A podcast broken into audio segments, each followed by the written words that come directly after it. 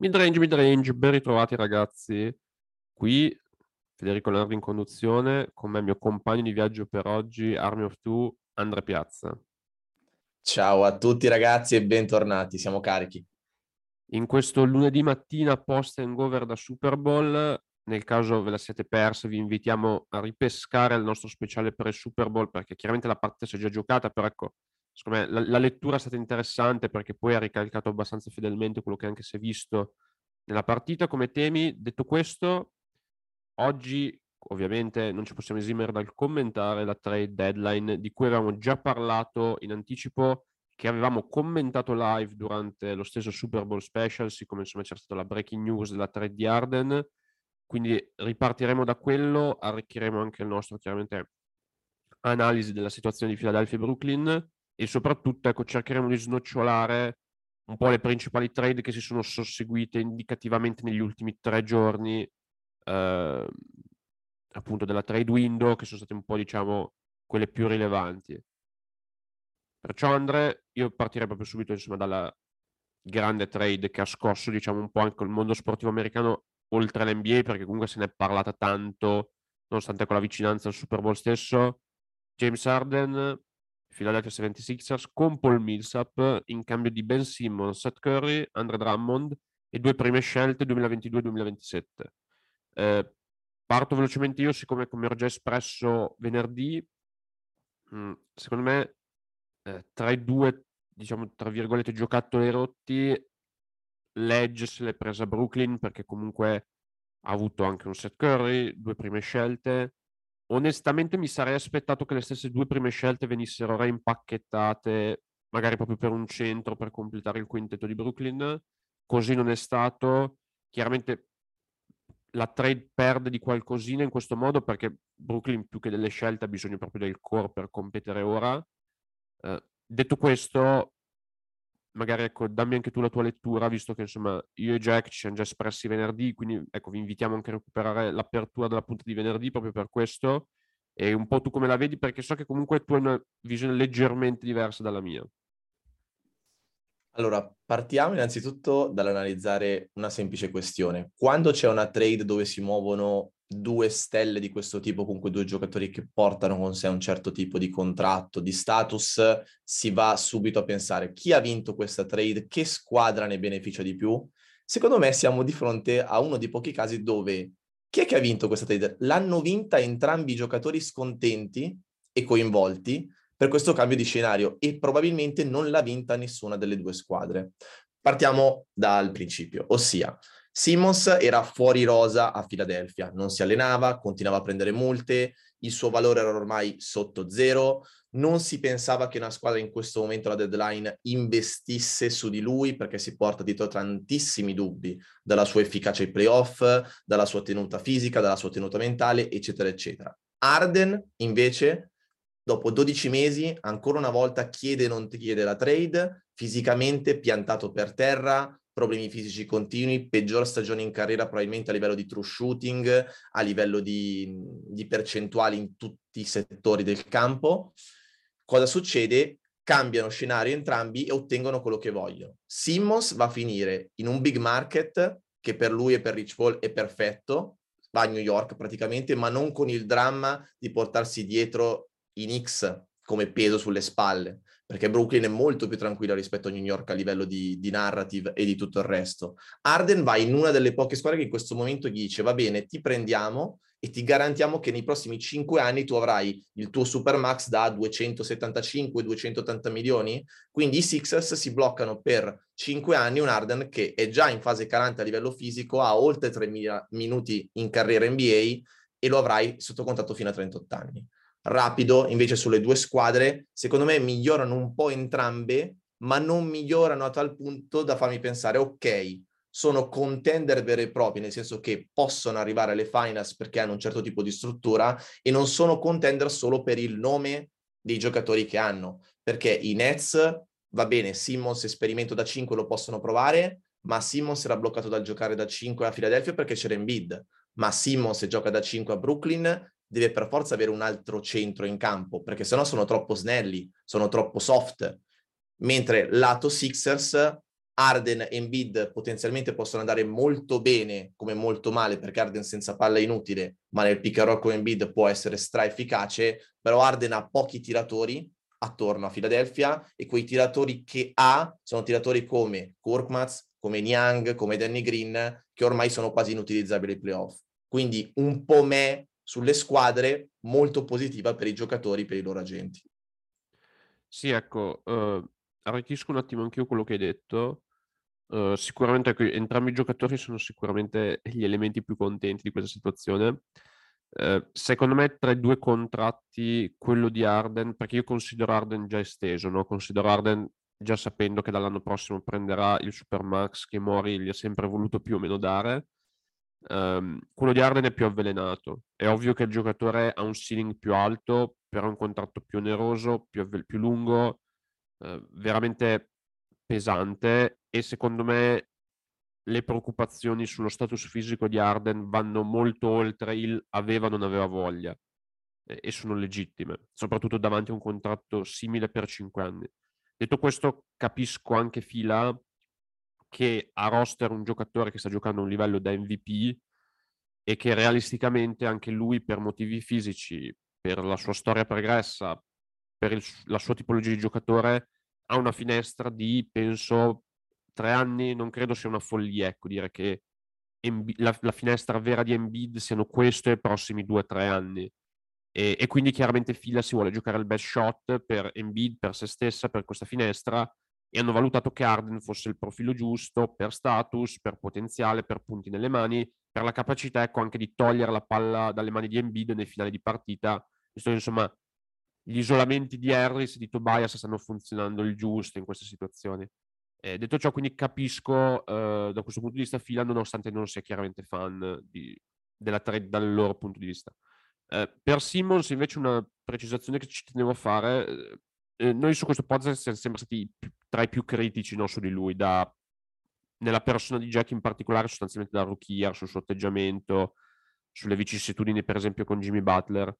Eh, se gli devo spezzare una lancia però in suo favore, o meglio, un motivo per il quale secondo me la storia Brooklyn potrebbe essere un po' diversa, è che secondo me la situazione mo- è proprio, diciamo, come, come gerarchia molto differente da quella che si è creata Phil, nel senso, Phil era la sua squadra, era stato investito comunque eh, di aspettative, di, anche proprio di status all'interno no, delle gerarchie di fila. Quindi nel momento in cui arriva un Jimmy Butler che vuole cambiare la cultura di squadra, vuole cambiare la sua cultura, vuole cambiare il suo modo di stare in campo, il suo atteggiamento di stare in campo, lui che è quello con più status all'interno dello, del, diciamo, della gerarchia, sostanzialmente richiede che Jimmy Butler venga tradato perché non lo vuole nella sua squadra, in maniera anche diciamo un pochino infantile e a posteriori sappiamo che comunque da un punto di vista puramente sportivo probabilmente l'edge ce l'aveva effettivamente Butler. Qui però la situazione è inversa, perché questa è la squadra di Kevin Durant, Kevin Durant che caratterialmente potrà avere tanti difetti, ma è un competitor, è un giocatore che vuole vincere, è un giocatore che comunque ha un atteggiamento, magari, ecco, non ai livelli di quello di Butler, ma comunque un atteggiamento votato a vincere.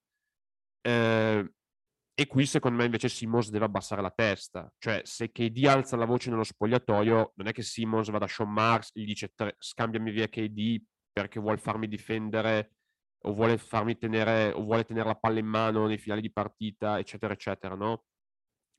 E, e quindi secondo me questo potrebbe essere un po' la fortuna di Brooklyn. Detto questo, l'incognita, secondo me, per eccellenza dei Nets resta Kyrie. Si parla che si possa, tra virgolette, alzare il Vax Mandate nello stato di New York, quindi potenzialmente potrebbe giocare anche in casa. Per ora è un se, vediamo, ecco.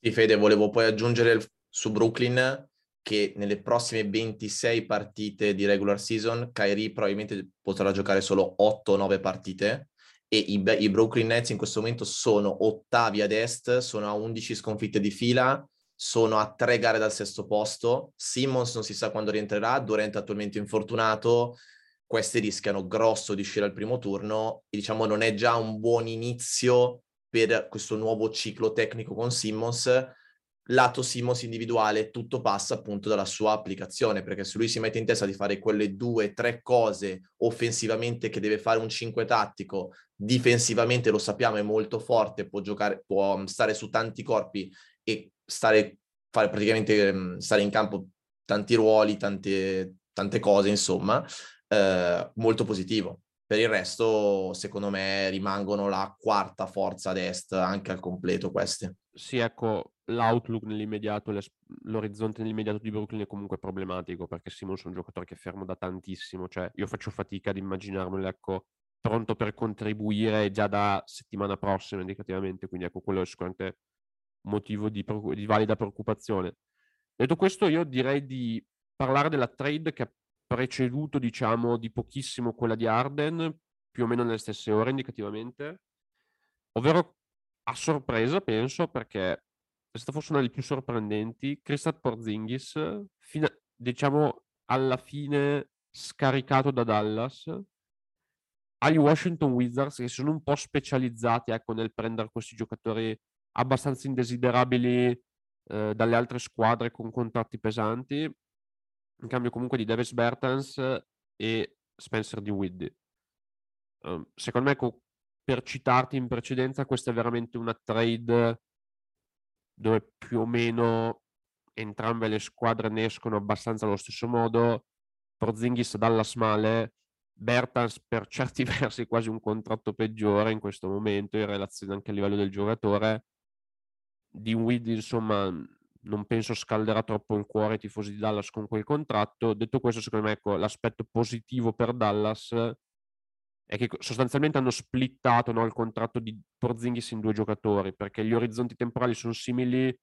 Bertans e Porzingis hanno tre anni di contratto, di Dinwiddie ne ha quattro. Sommando le cifre comunque ovviamente chiaramente si matchano, quindi ecco il contratto di Porzingis è stato splittato in questi due giocatori comunque di valore diciamo, tra virgolette inferiore, soprattutto Bertans, che però possono più o meno contribuire entrambi, perché comunque Bertans si spazierà una posizione comunque spot up più classica per Doncic, che magari Porzingis non sempre ha fatto volentieri, di Widdy in un certo senso aiuta anche Doncic da un punto di vista molto pratico, quasi gli allunga la carriera perché gli potrà togliere un po' la palla dalle mani, lo potrà far riposare un pochino di più e quindi ecco Dallas secondo me l'aspetto positivo è quello anche di un pochino di tutelare Doncic come uso. Per, per i Wizards francamente lasciate il commento. Allora, tra le due, da un punto di vista tecnico, forse ci guadagnano gli Wizards perché scindono quella coppia building Widdy che non funzionava minimamente hanno in Porzingis un 5 che gli allarga il campo, cosa che non avevano. Probabilmente questo beneficerà per un processo e un progetto che vogliono intraprendere ehm, in quello della capitale.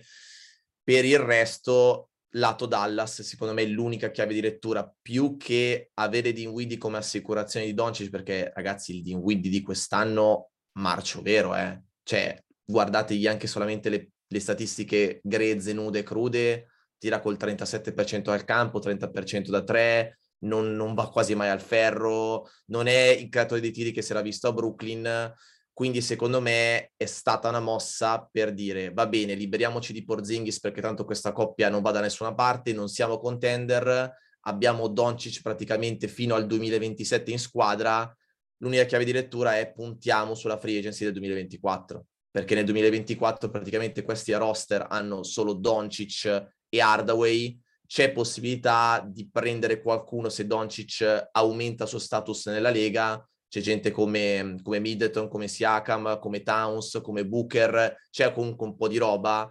Io penso di, di, capire che Cuban abbia fatto questo ragionamento perché Cuban è sempre un visionario, uno che pensa anche sul lungo periodo. Non c'è fretta, secondo me, di far competere Doncic adesso, nonostante comunque lui sia un competitor e voglia sempre arrivare in alto. Ecco. Sì, Ecco, di Whittier quest'anno veramente male, mi ha detto che appunto la situazione tecnica era un pochino complicata, non mi stupirei ecco, se Dallas potesse fare meglio, ecco, almeno io dopo per scontato farà un pochino difficile meglio. far peggio, eh. eh è difficile, ecco, esatto, è difficile far peggio di quest'anno. Allora invece parliamo di una delle squadre più interessanti dell'ultimo periodo, eh.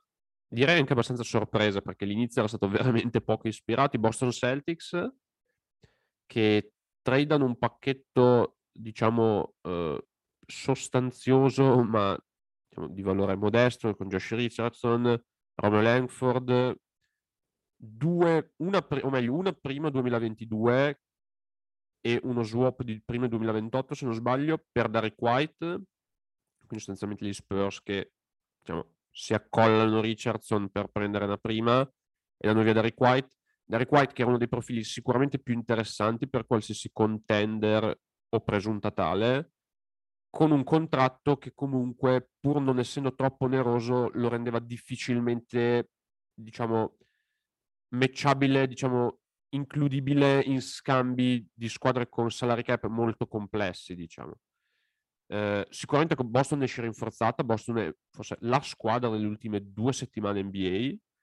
Eh, Derek White è un giocatore, secondo me, di cui non si parla abbastanza, giocatore clamoroso che fa tante cose bene in campo e soprattutto fa tante cose di cui Boston, secondo me, avrà bisogno. Boston esce decisamente rinforzata, chiaramente eh, cedendo la propria prima scelta. Secondo te qual è il ceiling di questi Celtics?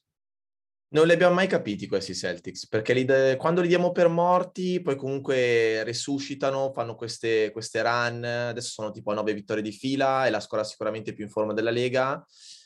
Una cosa mi piace molto di, di, questa presa è che è il profilo ideale per giocare insieme a Brown e Tatum, cioè se tu hai deciso di non scendere questa coppia, di continuare a cavalcarla, ci vuole una sorta di point guard che sappia essere disciplinato quando deve fare il generale in campo, ma allo stesso tempo non toccare troppi possessi a quei due. Non è un cattivo tiratore White, difende su tante posizioni. In questo momento i Celtics sono una delle migliori difese della Lega. Hanno Smart, Brown, Tatum, Grant Williams, um, Time Lord, tutta gente che comunque può cambiare su tanti ruoli, su tante posizioni. Hanno iniziato un certo percorso con Udoka.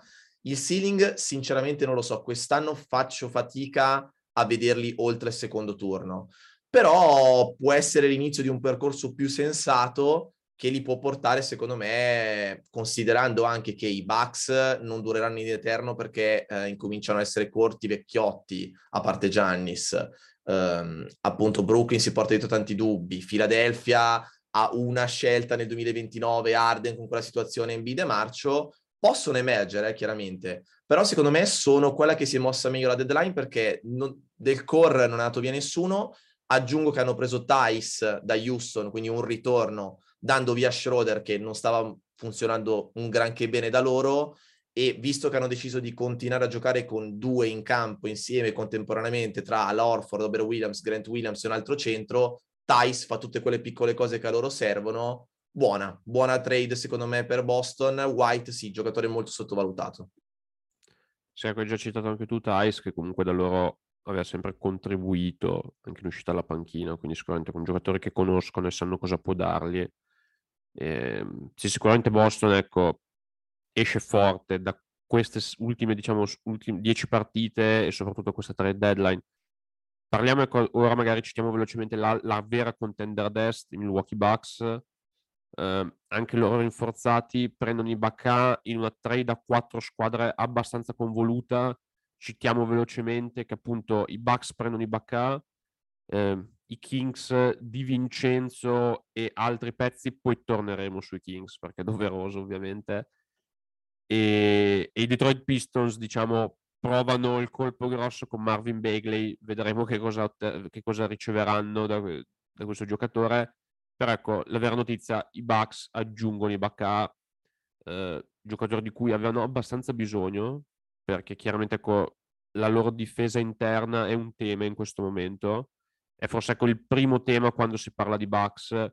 Ricordo una partita, penso recente con i Suns, se non sbaglio, nel quale appunto eh, uno dei principali diciamo, outcome, uno dei principali punti di discussione da questa partita regular season è stata appunto proprio la difesa interna dei Bucks che quando Giannis soprattutto viene portato fuori, deve cambiare, deve scalare, ecco, problemi grossi da quel punto di vista. E quindi Andrea, secondo te Bucks direi confermati come favoriti ad est dopo questa trade? Favoriti sì, ma sono appesi a un filo perché Brook Lopez, se hai preso Ibaka vuol dire che non sei molto fiducioso sul fatto che possa tornare con un certo tipo di condizioni in questa stagione. Per loro è fondamentale avere, come hai detto tu, un centro che gli dà quella difesa interna e quella protezione al ferro che gli permette anche di sbloccare le cose che fa meglio Giannis in difesa, ossia stare in aiuto e dare una mano a tutti gli altri, cosa in cui lui eccelle perché è stralungo, stra enorme e non devi farlo correre dietro i blocchi come stanno provando a fare adesso tutte le squadre per stanarlo fuori. Il problema è che però Ibaka, eh, a parte le ultime 4-5 partite con i Clippers, è un po' di anni che è più fuori che dentro dal campo, quindi investi su un giocatore che potenzialmente può non tornarti utile ai playoff, loro sono sì favoriti, ma non sono così favoriti come lo erano secondo me a ottobre, perché situazione Brook Lopez, appunto l'abbiamo detto, Dante Di Vincenzo l'hanno scambiato, sono cortissimi a pacchetto guardie e se non gli entra Ibaka, questi praticamente ruotano in 6, eh, in 6-7, cioè non hanno ottavo, nono, decimo giocatore d'adozione di dire sono affidabili. E non sono quella super difesa che era l'anno scorso perché ricordiamolo hanno perso anche PJ Tucker. Però considerando che l'Est è wide open e tutto rimangono comunque loro la mia favorita per arrivare alle finals concordo concordo poi ecco sicuramente ci sono state anche delle trade diciamo tra virgolette minori che magari invitiamo anche a recuperare Aaron Holiday, Torrey Craig eh, Bella, eh? Segnalo, Belle. esatto. Quella di Sans, stati... Fede, diciamo proprio veloce, così diciamo, mm. praticamente hanno dato via Jalen Smith che non avevano modo e tempo di, diciamo, di cavalcare il suo percorso di crescita perché sono strapieni di centri. Craig sarà il loro nono o decimo giocatore di rotazione, Arnoli di altro corpo nel pacchetto guardie che può tornare utile eventualmente per 5-6 minuti ai playoff ripeto, sono la favorita secondo me quest'anno per vincere il titolo, hanno pochi punti deboli, sono lunghissimi e si muovono sempre molto bene. Peccato forse per non essere andati magari all-in su Eric Gordon, ma le richieste secondo me di Houston erano troppo alte. Cioè dare una prima per Gordon, 33enne, con quella situazione fisica, gli serviva da un lato tecnico, ma non è facile. Cioè, direi... metto le loro panne. James, James Jones, eh, nonostante che un po' magari la giovane età e tutto come general manager si, si, muove veramente da veterano perché tutti questi giocatori comunque che aggiunge a fine roster per sostanzialmente spiccioli eh, possono diventare veramente rilevanti anche perché magari hai un problema fisico e trovi a dover dare anche minuti a questi giocatori quindi sicuramente ecco mosse molto intelligenti dei Suns. Da segnalare anche gli Spurs che forse implicitamente per la prima volta stanno un pochino accettando nella figura di Popovic l'idea del rebuilding perché anche Taddeus Young è scambiato per una prima scelta. E ehm, nella ecco, trade con Dragic eh, quindi ecco anche questo secondo me è un tema degli Spurs che finalmente scendono un po' a patti con la loro realtà perché non penso che attorno di Gionte Mare ci si possa costruire una contender. Resterà interessante da vedere perché ecco non penso che la situazione anagrafica di Popovic, lui abbia particolare voglia di sedersi tramite un rebuilding, però potrebbe essere una necessità per gli Spurs in questo momento, quindi ecco, io non sarei troppo stupito se a fine stagione ci fosse uno scoop, comunque su un ritiro anche di Popovic, ed eventualmente sarà interessante vedere le rede. Vecchiemo ne carica, eh? È carica, eh. secondo me potrebbe prendere l'eredità eh, di Pop. Perché onestamente, ecco, queste mosse, diciamo, un po' arrendevoli degli Spurs, ovviamente, perché la situazione penso sia abbastanza lampante. Ecco, io ripeto, non penso che Popovic voglia sedersi durante un rebuilding a fare trans the process alla sua età e con anche magari i suoi interessi finalmente ad avere una vita personale fuori dal campo un pochino più attiva. Eh, secondo me restano due situazioni veramente grosse di cui parlare Andre. Partirei con i Portland Trail Blazers per poi chiudere con Kings e Pacers. Portland che ha scambiato finalmente, direi, CJ McCollum, che va a New Orleans, va ad aiutare Ingram ed eventualmente Zion. Uh, la trade è abbastanza complessa anche questa, non solo parte CJ McCollum, parte anche la Renes che comunque gli aveva dato tanto, Tony Snell, arrivano Josh Hard, Alexander Walker e Satoransky, più varie scelte protette e non, se non sbaglio swap di seconde eh, e prima protetta lottery. Ecco, quest- questa trade, se mi permetti, un po' foglia da entrambe le parti, o meglio, per i Pelicans, non so, ecco, io non, non, voglio che sempre battere il ferro dove è caldo, ma onestamente sulla gestione dei Pelicans tantissime domande. Portland che avvia ufficialmente il processo di rebuilding, nonostante ufficialmente stiano facendo un retooling, un reloading attorno a Lillard. Ecco, io avrei voluto eh, essere nella testa di Lillard per sapere cosa ne pensate di queste mosse di Portland, avviando questo rebuilding, però ottenendo sostanzialmente nulla e tradando tanti giocatori. Eh, hanno preso anche il, il corpo di, Ing- di Ingles infortunato non so, so che tu, ecco, essendo stato anche coinvolto direttamente per Ingles con i tuoi Utah Jazz, hai sicuramente un'opinione molto più definita della mia su questo stato dei, dei Blazers e sul loro eventuale rebuilding. Boh, cioè, non è un rebuilding aggressivo, non è un rebuilding di quelli soft, è un po' una via di mezzo, né carne né pesce, secondo me. Hanno ottenuto veramente poco. Ho capito che i giocatori migliori dei Blazers non avevano chissà que quale status ormai nella Lega, ma secondo me di solito quando tu parti con l'intenzione di demolire tutto, parti a scambiare comunque i tuoi giocatori migliori per poi arrivare ai pezzi invece un po' più di contorno. I Blazers hanno fatto praticamente il contrario, hanno dato via prima Powell e Covington ai Clippers, poi hanno dato via McCollum, tengono Lillard. Secondo me questa dichiarazione di ricostruire intorno a Lillard è un po' di facciata, nel senso che Uh, non posso sì, credere che Lillard... Lo dicevo ironicamente, preciso, eh, perché non voglio fare la figura di quello. Sì, sì. Cioè, io lo dicevo ironicamente, perché per me è una cosa... Mm, dicevo sarcasticamente, perché per me è una cosa talmente folle anche solo da pensare, far pubblicare un giornalista tramite, diciamo, velina, che cioè, è quasi un insulto all'intelligenza dei tifosi, dei fan dello sport, di chi segue la Lega, eccetera, Follia. eccetera. Cioè, Follia, Fede, anche perché... Cioè, Portland comunque non è un grande mercato, parliamoci chiaro. E se tu vuoi anche alleggerire la situazione salariale per uno, eh, far sì che il nuovo proprietario che arriverà, perché Portland, eh, per chi non lo sapesse, pubblicamente milita da tanti mesi, eh, non si ritrovasse una squadra in luxury, in luxury che eh, non facesse nemmeno quasi il play-in, però cioè, avere la favoletta da dare ai tifosi e abbiamo 40 milioni di spazio salariale libero per l'anno prossimo quando hai praticamente quattro giocatori a roster l'anno prossimo con Lillard e l'ultimo free agent decente è stato Ivan Turner nel 2016 che è stato più conosciuto per le sue apparizioni al nostro corner trash che per le sue prestazioni in campo. Forse il più grande free agent della storia dei Blazers è Andre Miller risaliamo al 2009, cioè si fa davvero tanta fatica a fare arrivare free agent a Portland e comunque Lillard comincia a non essere più nel prime, perché non è proprio al picco della carriera, ha avuto anche lui problemi fisici, va per i 32, quindi boh, lo devi scambiare a tutti i costi, accettare di andare in rebuilding serio, però hanno ottenuto poco, cioè hanno ok dato via quei contrattoni, però mi pare che hanno indietro hanno ricevuto solo una prima. Quindi non mi è piaciuto molto. Secondo me quando devi fare rebuilding, vai, parto, scambio Lillard, scambio McCollum e poi scambio tutti gli altri. Invece loro hanno fatto praticamente il contrario. Vedremo se alla fine avranno ragione o meno, però al momento sono molto contrariato, ecco.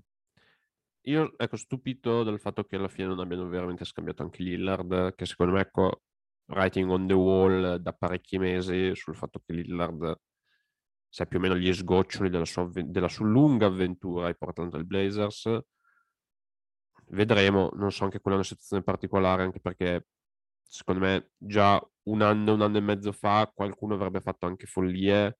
Secondo me adesso anche due dubbi sulla situazione di Lillard, che pure lui ecco, ha tirato tanto nelle stagioni scorse. La situazione fisica di Lillard, chiaramente con quel contratto. Non lo so, non lo so, è, è un po' triste se mi prendo in considerazione personale la parabola della carriera di Lillard, secondo me, per il competitor, per i momenti che ha avuto, per proprio il personaggio e anche quello che ha rappresentato, per gli small markets e tutto. Ecco, spero non sia questo il suo tramonto perché sarebbe parecchio triste, secondo me, non solo per lui, non solo per i fan dei Blazers, ma un po' per tutta la Lega, diciamo. Sei anni è un po' il faro di speranza da questo punto di vista, Lillard, ecco, che ha dichiarato fedeltà e voler fare le cose nella giusta maniera senza prendere scorciatoie per tutta la carriera, con, trovarsi con, con, un pugno di mosche un po' così, poi chiaramente col contratto, non è che sia comunque dei motivi per essere contento della sua carriera, però da fan dello sport è un pochino triste per me. Sì, poi Fede, velocissimo io sul lato Pelicans, McCollum ai Pelicans, ok, migliori la squadra a questo contenuto, uno dei migliori tiratori in pull-up degli ultimi anni della Lega, però difensivamente il tuo asse è McCollum e Zion, sempre se Zion poi tornerà a giocare, perché questo è un altro tema, boh, cioè questi nei, nei prossimi anni play-in, play-in al massimo settimo, ottavo seed, li vedo veramente male. No, McCollum per i Pelicans per me è una follia, però non è che potessero avere o fare molto di meglio, probabilmente gli errori diciamo sono più a monte, sono stati più a monte, questo si somma per cercare di metterci un po' una pezza, un giocatore che per quel contratto lì ha tantissimi limiti, ma veramente tanti. E detto questo, ecco, chiuderei con forse i veri, secondo me, il vero disastro di questa trade la, la, vera trade che ha fatto spalancare un po' gli occhi a tutti, che per assurdo, ecco, anche dato un po' una ragione, un senso di esistere questa trade deadline perché è stata veramente, secondo me, il colpo di scena grosso.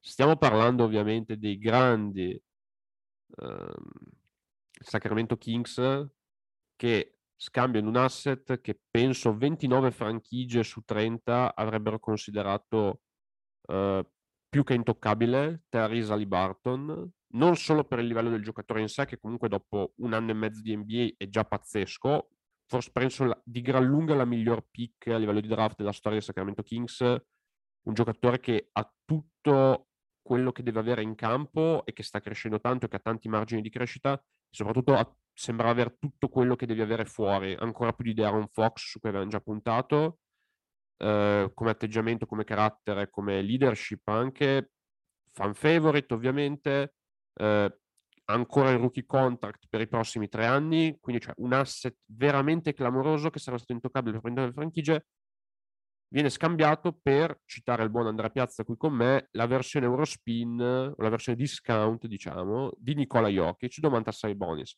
giocatore comunque lodevole, ammirabile, tutto quello che volete, ecco, che per me non vale la metà, proprio come asset, non, nel, non come giocatore oggi o come produzione in campo oggi, ma come ruolo, età, situazione tecnica, contratto, secondo me non vale meno della metà dell'asset Ali Barton. Prima di farti commentare, ecco, Andre, questa trade, da cui tra l'altro per completezza si aggiungono anche Buddy Hield, tra virgolette, Dampato e Tristan Thompson da una parte, Justin Hall e Jeremy Lamb dall'altra, eh, dico solo una cosa secondo me per offrire qualcosa di oggettivo sull'errore dei Kings.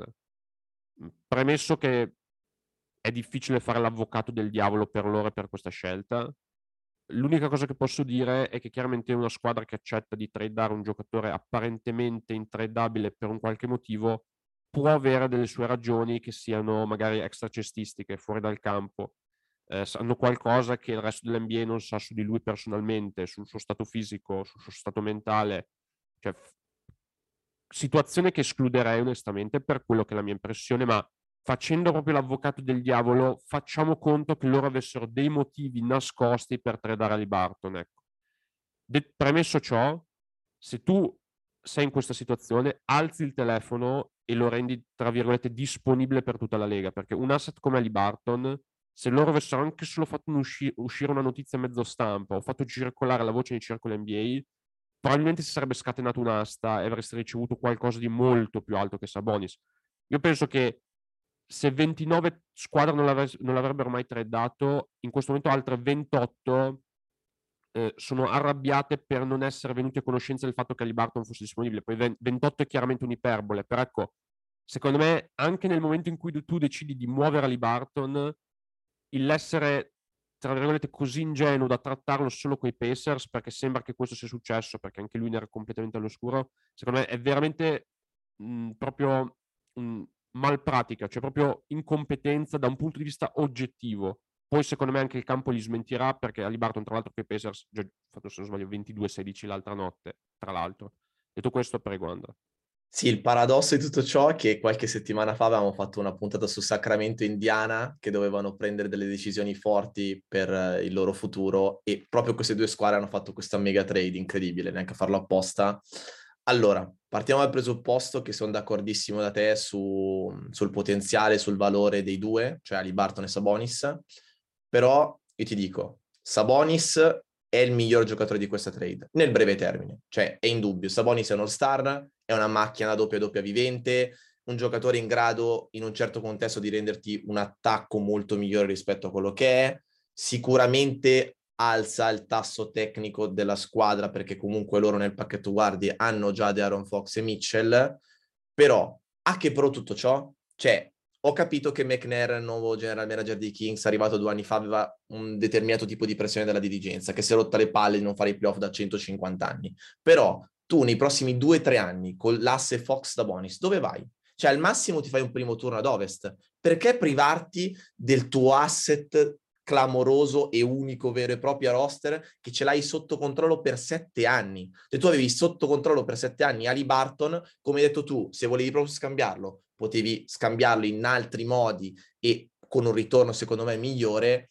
Boh, sì, situazione a breve termine, vogliamo analizzare un punto di vista tecnico, adesso i Kings anche con Di Vincenzo hanno 8-9 giocatori buoni, boh, però cioè, la situazione è questa, non sono una squadra che è andata da nessuna parte perché se il tuo asse migliore è Fox Abonix, entrambi non tirano da tre, entrambi mi pare col 30% dalla lunga distanza, quindi i playoff verranno esposti in una certa maniera. Fox va a 300 all'ora perché lui gioca solo andando al ferro così all'impazzata. Sabonis invece è un giocatore alla Jokic, cioè che ha bisogno di un ritmo di gioco diverso, più lento, deve vedere più il campo, non mi piace. Lato Indiana invece stanno ricostruendo in maniera incredibile, piovuta dal cielo questa opportunità con Ali Barton, adesso hanno Ali Barton, Brockton, Duarte, Bud Hilt, hanno tenuto Turner che secondo me non è escluso che poi possano riscambiare in estate, perché la situazione era scambiamo tre, cioè scambiamo due dei tre, ossia Levert, Sabonis e Turner, Turner si è infortunato, hanno deciso di tenere Turner, però non escludo che venga scambiato, se riuscissero a, ad avere fortuna al draft, questi ad est li vedo molto bene perché poi Carlai lo sappiamo, quando ha tra le mani una guardia del genere ci, ci sa lavorare bene, eh? assolutamente. Sì, Indiana è passata, diciamo, dall'essere bloccata nel suo solito stato, no? Di, tra virgolette, mediocrità, eh, non una contender, non un team in rebuilding, ad essere, penso, a una buona pick dal draft, di avere uno dei core giovani, uno dei core in generale, secondo me, più proprio eccitanti dell'NBA no, da questo punto di vista, più interessanti della Lega. E, e quindi sì, veramente ecco, clamorosa. Eh, so anche che comunque tu Andre vorresti anche parlare un pochino della situazione di quelle che ad ovest insomma, vanno considerate comunque contender per quanto di secondo piano in questo momento, eh, ovvero Clippers e Jets, che sicuramente ecco, hanno fatto diverse mosse eh, o meglio anche non mosse nel caso dei Jets, perché secondo me ecco, mo- è, è, anche una mossa non muoversi in una situazione come quella dei Jets. Eh, cosa ne pensi della tua aiuta? Utah ha deciso, bene ragazzi, non siamo contender. Cioè, prendiamo un giocatore per svecchiare il roster in Alexander Walker, tanto ce l'abbiamo due anni rookie contract, costo contenuto, eh, proviamo a mettere appunto uno in linea temporale con Mitchell, però, cioè, quest'anno dovevi far di più, dovevi, dovevi essere aggressivo anche con gli asset limitati, perché è un treno che non so quante volte ricapiterà nella franchigia, perché poi dopo i tuoi non Mitchell e Gobert diventano molto più vecchi, quei due continuano ad avere sempre più soldi in busta paga, quindi male male jazz li tagliamo fuori secondo me, salvo cataclismi a livello di infortunio, a livello di Mitchell che diventa veramente supernova ai playoff. Lato Clippers eh, questi l'anno prossimo per me, Fede, sono la favorita numero uno se sono tutti sani. Eh. Hanno preso Powell e Covington.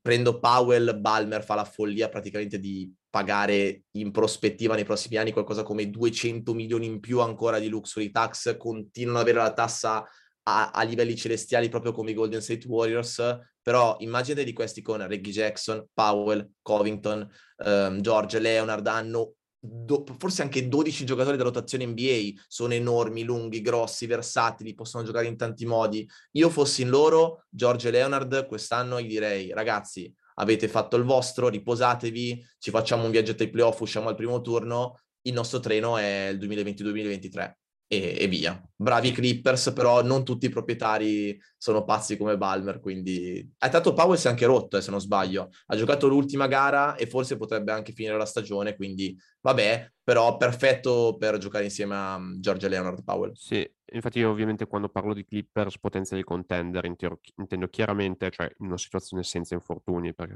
so benissimo che anch'io che con Morris prima opzione offensiva titolo NBA difficilmente lo vinci però ecco, se uno chiaramente guarda tutti i giocatori che hanno sotto contratto, lì un roster per il titolo c'è come, per assurdo sono anche veramente quasi troppo lunghi. Cioè pure lo stesso Powell cioè, è veramente quasi un lusso no? in quella squadra lì, proprio visto che tu hai detto che gli costerà sostanzialmente 200 milioni no? in tassa. Cioè veramente un lusso, una batteria di esterni. E tra l'altro a me piace molto come comunque abbiano costruito una squadra non solo di talento, non solo forte, non solo molto contemporanea, non solo perfetta per i playoff, ma anche perfetta per il loro allenatore. Perché con una batteria di esterni così lunga, tu proprio secondi le caratteristiche tecniche del tuo allenatore, che può, tra virgolette, fare anche, non so, pick and choose, può scegliere di serie playoff in serie playoff, a chi dar 30 minuti, a chi darne 20, a chi darne 0. Cioè non mi stupirei se i giocatori comunque con un nome rilevante in questo roster in una serie playoff facessero 5 minuti a partita nella serie successiva 35 si rivelassero decisivi perché poi Tailu cioè, lo conosciamo, ha queste scelte, ha queste letture, cioè lui non costruisce sul roster e su delle rotazioni fisse, ma è sempre bravo ad adattarsi, a capire chi gli può far vincere una serie, chi invece potrebbe sottoperformare e quindi chiaramente nel momento in cui tu gli metti a disposizione questo livello di scelta, cioè veramente esalti le qualità tecniche del tuo allenatore e questo secondo me è comunque un buon management. E non a caso ecco Balmer sono una persona che in carriera diciamo staff dei Clippers eh, qualcosa l'ha azzeccato. Eh, detto questo penso siamo andati lunghissimi Andre però ecco sembrava doveroso fare questa puntata perché abbiamo diciamo, parlato anche un po' trasversalmente attraverso la trade di mezza NBA della situazione attuale di molte franchigie. Eh, speriamo vi sia, vi sia piaciuto sia stato interessante. Eh, se hai qualcosa di aggiungere dopo aver ecco, diciamo, lamentato lo stato dei tuoi jazz. Niente ragazzi, è bello vivere senza aspettative, cioè quando sei una squadra che, che non ha voglia di vincere il titolo e si fa i suoi budget ai playoff è molto più rilassante, cioè immaginatevi i tifosi dei Sixers, dei Nets in questo momento con che tensione vivono la post-season, noi siamo belli tranquilli, vai giocate voi, tutto quello che viene è oro. O Andre te la butto lì, se Sins è arrivata al Super Bowl chissà, Magari ve la dovreste giocare sulle partite secche, però. Forza ragazzi! e niente, dai, per da qui da Midrange è tutto. Spero che la puntata vi sia piaciuta. Noi ci sentiamo ovviamente martedì prossimo su queste frequenze. Buon basket a tutti. Ciao ciao!